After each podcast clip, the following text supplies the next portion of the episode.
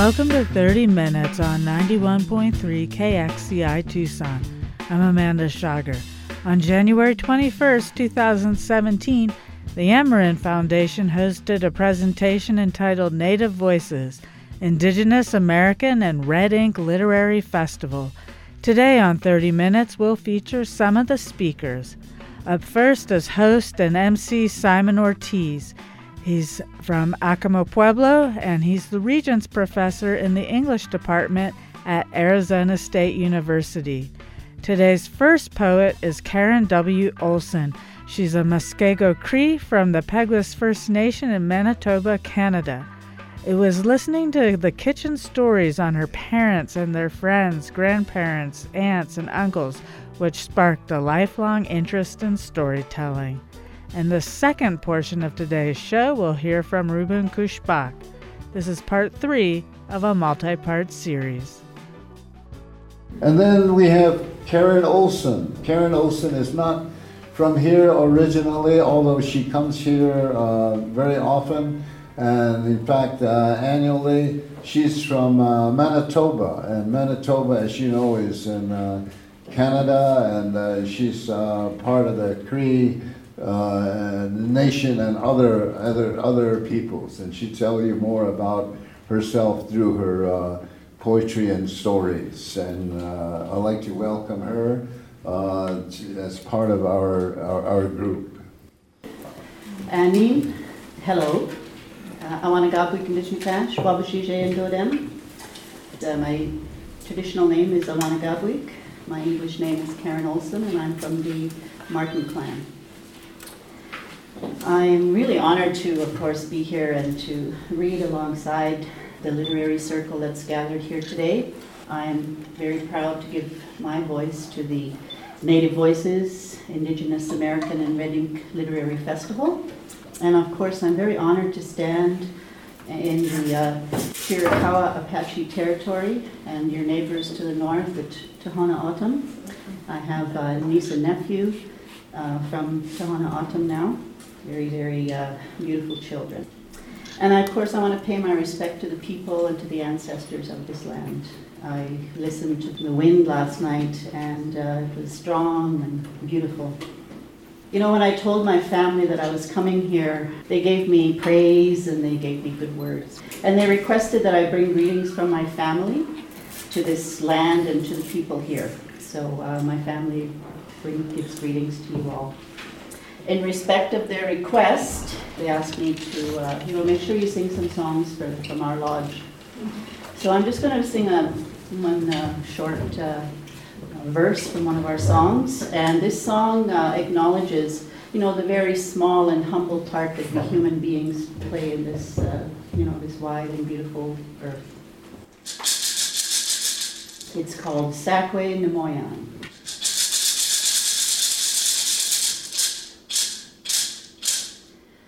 You know, when I first started singing, I mm-hmm. sang really low because I was shy to sing, you know, and, and I very, very humming almost.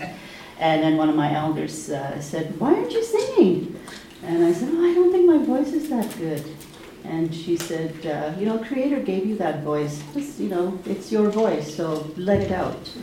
So I, I may not be the greatest singer, but uh, I do let my voice out. Bear with me.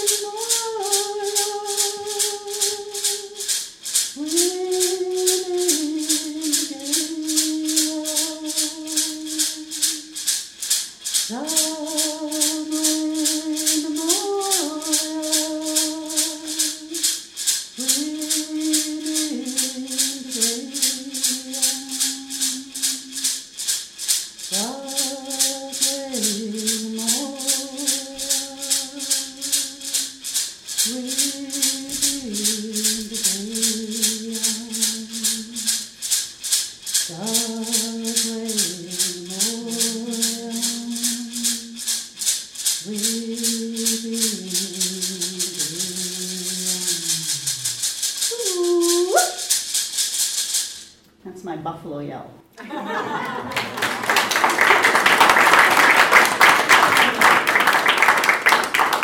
so for the past five years, I've been involved and uh, part of an education program called Kinanau.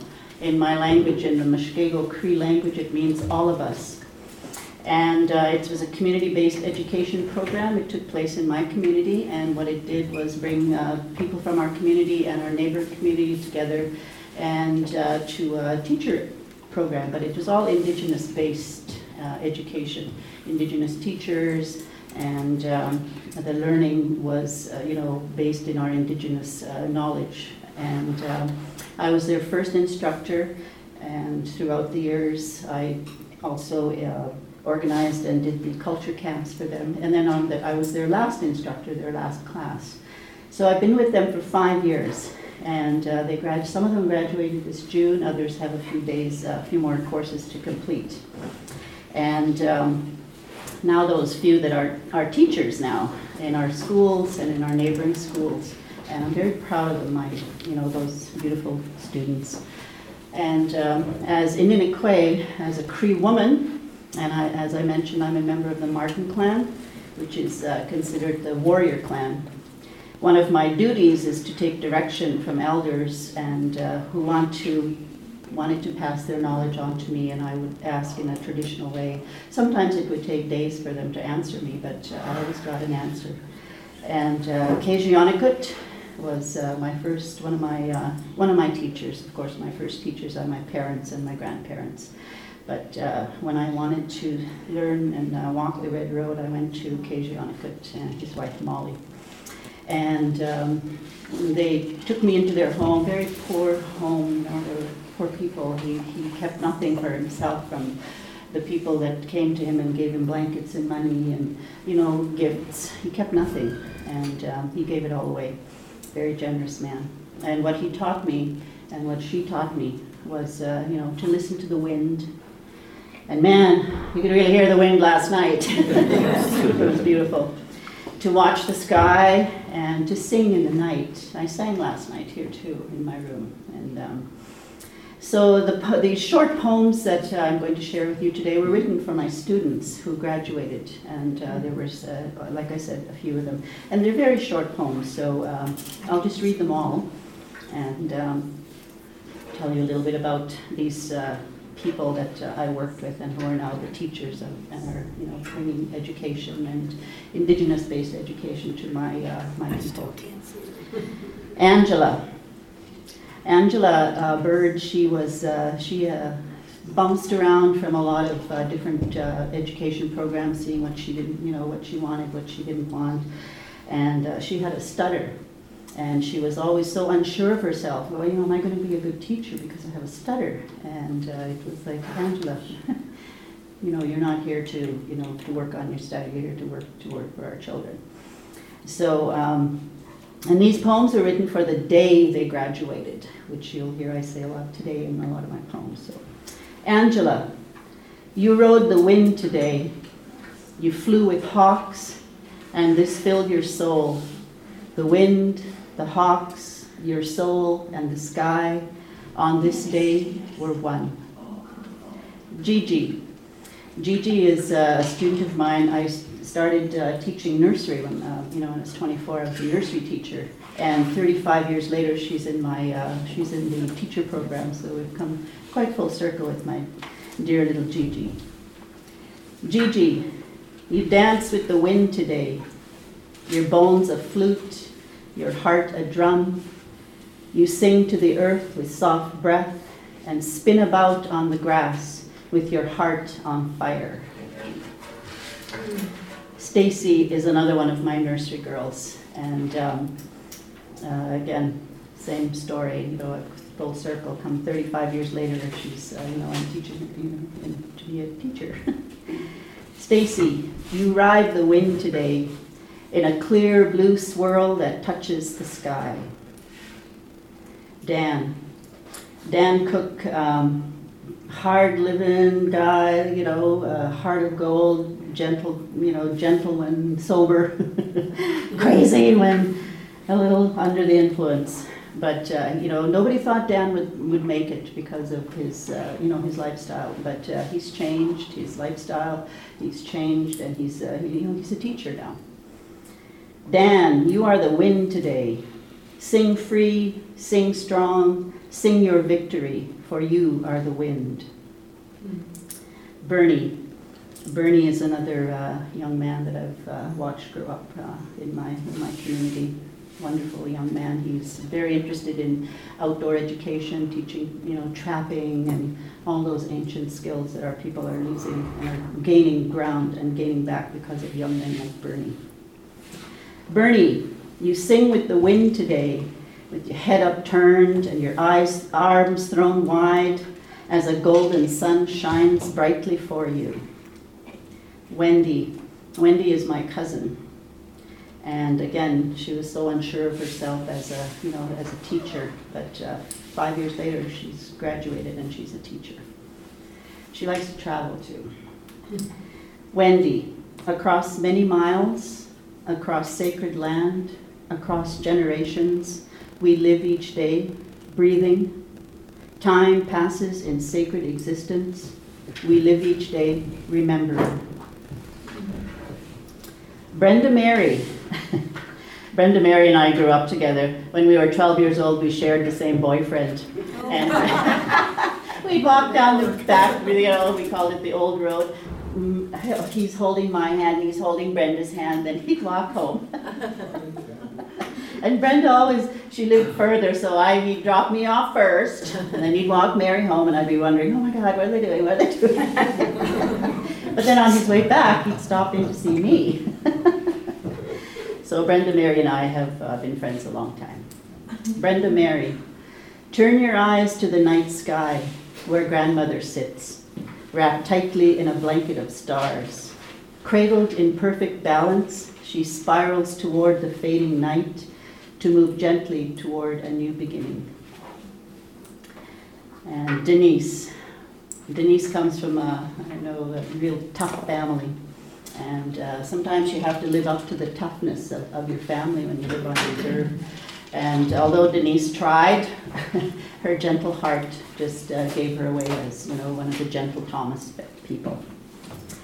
Denise, across many generations, we live and we breathe upon sacred land. Generations of children will breathe that air and live sacred lives. Across many generations, across sacred land, we live and we breathe. I also, um, uh, those were the students that graduated, but uh, there's other, I- I'm kind of into these little short uh, works right now. And I really love the way old people remember things. And this next uh, short story is, uh, is kind of dedicated to uh, um, how the old people remember. It's called Little Birds. Young boy goes hunting with a slingshot for birds so his grandma can eat. She lost all her teeth and can't chew deer meat. She was so happy to eat them little birds and drink the broth. Seven decades later, the boy is an old man, and he too has lost all his teeth. So he made a slingshot for his grandson and asked him to go get some little birds. He got four little birds. Grandpa cooked them birds and ate the good soup. He had tears in his eyes because he remembered his grandma. The little boy asked, Why are you crying, Grandpa? Grandpa smiled, Because you are me. So, um,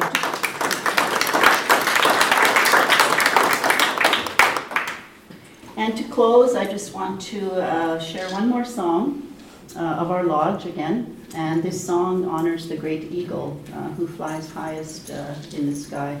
In our prophecies and in our stories, the eagle uh, is, uh, is an important being. He's the one that, you know, when our people were losing our faith and losing our ways, it was the eagle who said, told the Creator, I'm going to look and see if one person is offering their tobacco and burning their fires. And if there is one person, Creator, you'll save the, you know, you will save the people. Creator was getting kind of sick of us and he was going to get rid of us. The eagle is the one who intervened. So we really honor that eagle. So this song is called Ogimao Migisu. It means the great eagle.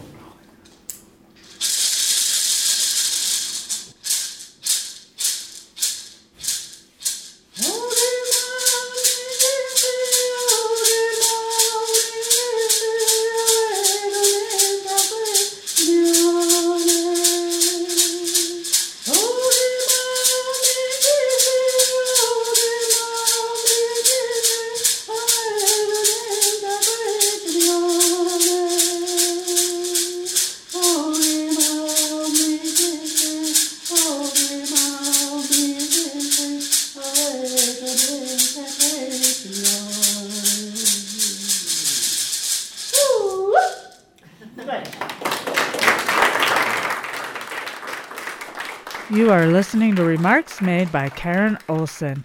She is Muskego Cree from the Peguis First Nation in Manitoba, Canada, and she read at Native Voices, Indigenous American and Red Ink Literary Festival, which was held at the Amerind Foundation on January 21st, 2017.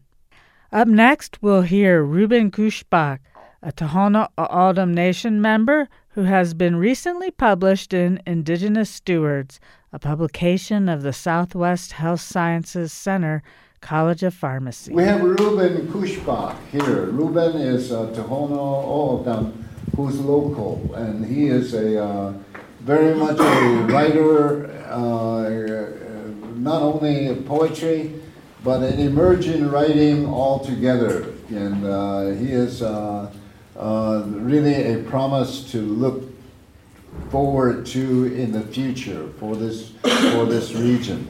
And you will uh, receive a sample of uh, his uh, uh, poetry and prose uh, today.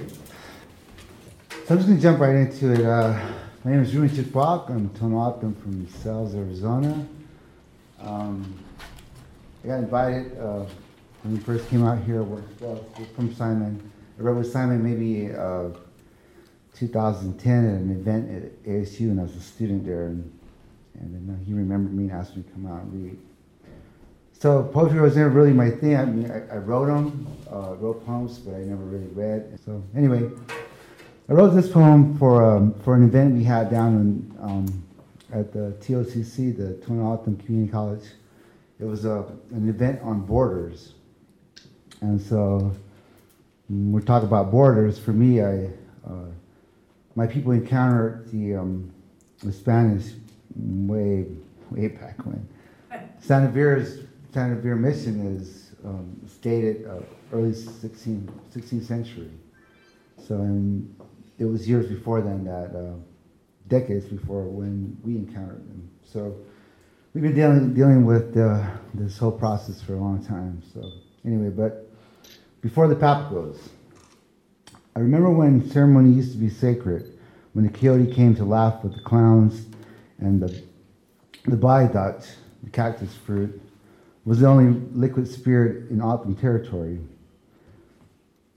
That was before the heavy footfalls of the armored conquistadors that inflicted limits and borders to the O'odham, which continues to exist in the shadows of USA colonization and self proclamation. We were good workers, said the Catholics before the Franciscans, the ones who named the Pimas, Navajos, and Papagos. For a time, Coyote had no ceremony to come to. You could hear him cry in July, Ihim, Ihim, Apim, Siwaira, Sinunik. Come, come, all of you. Come dance, sure dance, sure sing. But nothing happened. The rain cried around the world, eager to hear the autumn songs for all worlds. Coyote never experienced a drought in ceremony. This is when the desert and everything in it was introduced to fear and raw oppression. Out here in the desert, we know of drought, but but the coyote, but coyote knows that too long of a ceremonial drought will kill the universe. Coyote, the eagle, the hawk, and especially the harshun cactus were sad. They all saw a border go up in the midst of a, a ceremonial drought that divided the O'odham from their pure O'odham connection to all things here on Mother Earth and throughout the universe and all of Creator's creations. It was said that the animals carried the sacred autumn songs, they hid the sacred gourds, and visited with gifted O'odhams to ensure our connection to all life and all existence here on Mother Earth and throughout our, all of Creator's creations continue. In this time, Coyote has stolen the violin to play and pull people away from ceremonial grounds, even the lost O'odhams. Today we see fences and walls all around O'odham. Today the O'odham put up their own fences and walls because they look good and keep the animals and people in or out of their yards. The very ones who saved the universe and who we really are, and who we really are. I wonder if these O'odhams still hear Coyote's violin. Why is it nobody remembers the border that the conquistadors, Catholics, and Franciscans put up long before the Border Patrol was even thought of, long before there was in America, the one whose barbed wire is fear and oppression, and the one that gave the O'odham their Spanish last names to ensure that the border was never, to ensure the border never goes down. I wonder. But today, I thank Creator for Simon Ortiz in the minds of fearless Native poets. For we are the seventh generation, and we are here to tear down these borders of all invading colonizers. Out here in the desert, we pray for rain so that all life, including Mother Earth herself, is replenished. I live beyond the limits and borders that oppress my O'odham people, even if I have to kill my last Spanish name to do it.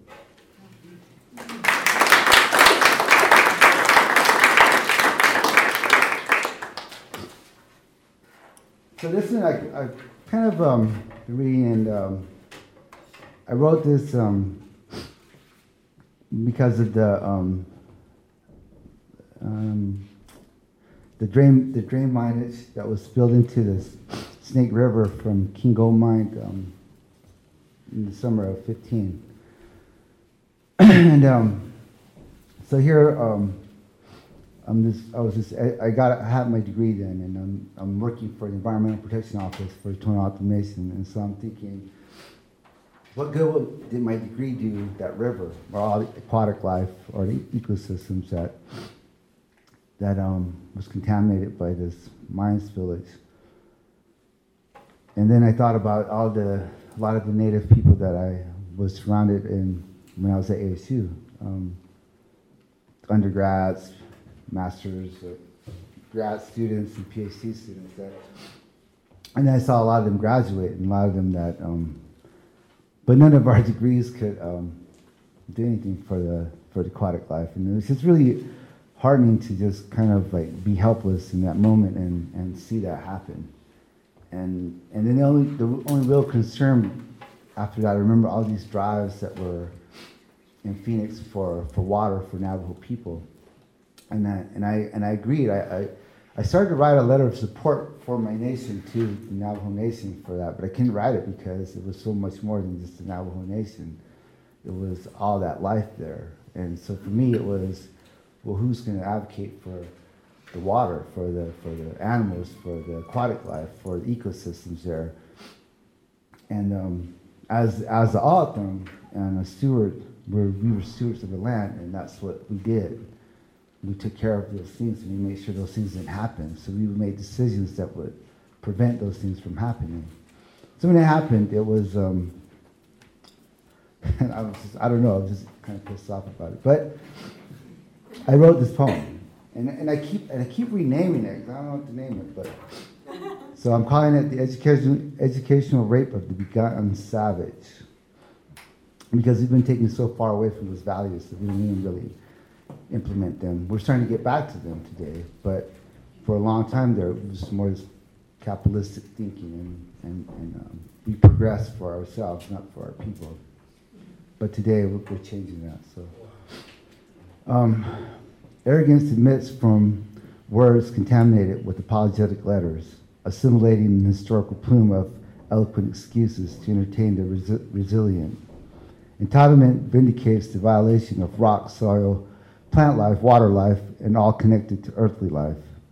Tattered and defeated, my degree floats helplessly in the, in the yellowish rhetoric of a gold mine. Foreign intelligence dismisses any tribal knowledge of true balance, forging savages inferior. Deception fills the thousandth generation of mirrors with the illusion of I, me, mine. Cowardly, my degree floats helpless in the yellowish rhetoric of a gold mine. Hungry is all life that feed on the snake. Even now, their mouths continue to fill with old metals fresh from our Mother Earth's bowels, choking on the brilliance of greed. The hungry clearly see mighty greed float helpless in the yellowish rhetoric of all gold mines. Thirsty is all life that live with snake. Today's snake cannot share the bounty of life. Today's snake is sick. Today's snake and all life upon her, all life in her, watch all the well-intended BAs, MAs, and PhDs of the indigenous float helpless in the yellowish rhetoric of one gold mine. In prison, sitting there with a snake in the freshness of new poverty, the hungry and thirsty can only see these degrees in the aura of arrogance solely serve the educated, dead Indian and saved man called I, me, mine.